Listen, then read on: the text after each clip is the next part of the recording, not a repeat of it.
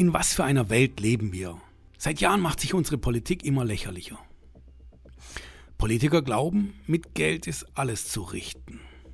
Geld ist Macht. Ja klar, Geld erleichtert vieles. Der Krieg um Putin, der Krieg in der Ukraine, kann nicht mit Geld gestoppt werden. Oder vielleicht mit Sonnenblumen.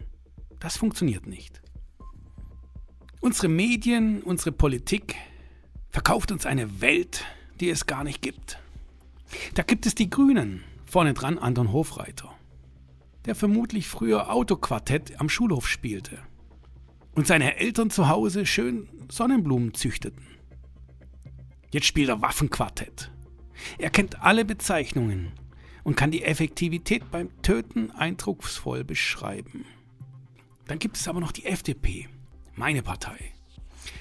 Da haben wir Politikerinnen wie Marie-Agnes Strack-Zimmermann, die eine Autorität ausstrahlt, dass ihm einem die Adern gefrieren. Ich kaufe es ihr schon ab, dass sie der Meinung ist, Waffen sind die einzige Lösung. Ich finde das jedoch zu eindimensional. Es gibt mehr Möglichkeiten. Doch diese nutzen wir nicht.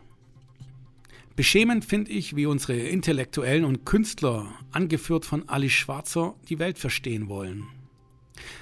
Ali Schwarzer würde einem Vergewaltigungsopfer zurufen, lass es über dich ergehen, dann ist es schneller vorbei.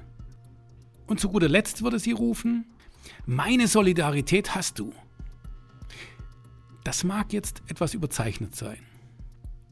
Ihr Brief vertritt aber letztlich diese Meinung. Intellektuelle. Mein Gott, da fehlen mir die Worte. Warum fragt sich keiner, wie können wir den Aggressor Putin isolieren? Wie können wir Putin von weiteren Aggressionen abbringen? Wie stoppen wir den verdammten Krieg? Deutschland sollte endlich eine seiner größten Waffen einsetzen. Unsere Wirtschaftsmacht. Putins Freunde und Unterstützer müssen sich von ihm abwenden. Unsere Weichei-Rhetorik muss aufhören.